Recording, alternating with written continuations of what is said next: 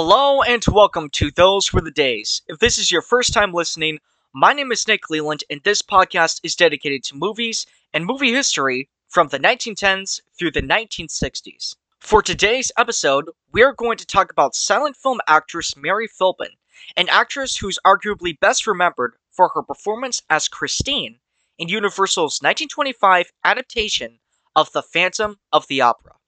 As I said, my name is Nick Leland, and without further ado, let's get into it.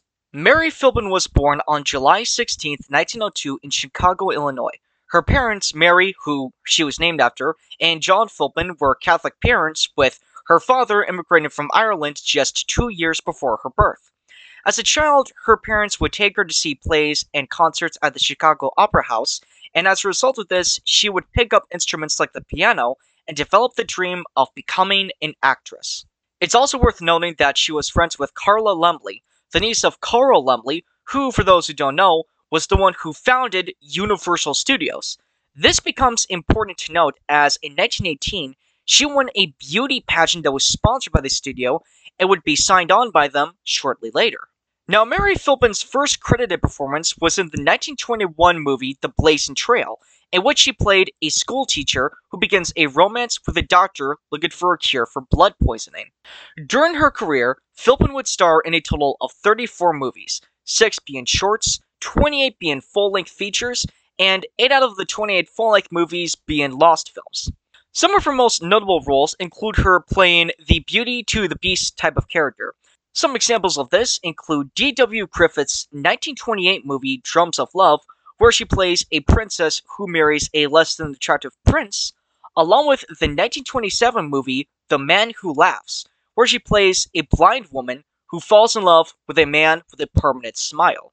As I said in the intro, however, Mary Philbin is arguably best remembered for her performance as Christine in Universal's 1925 adaptation of The Phantom of the Opera, where she starred alongside the man of a thousand faces, Lon Chaney, who played the Phantom.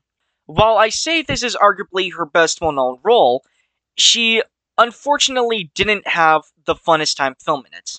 What I mean by that is that director Rupert Julian would constantly and inappropriately move her wig and skirt, and it actually got so bad that his wife had to step in to take over for this. Despite things like this, the movie would become one of the most iconic movies of the silent era and cement her place in movie history. Now, one thing to note about her personal life during this was her relationship with producer Paul Kohner between the years of 1923 and 1927. While the two of them were genuinely in love, there was one small problem that prevented them from having a happily ever after.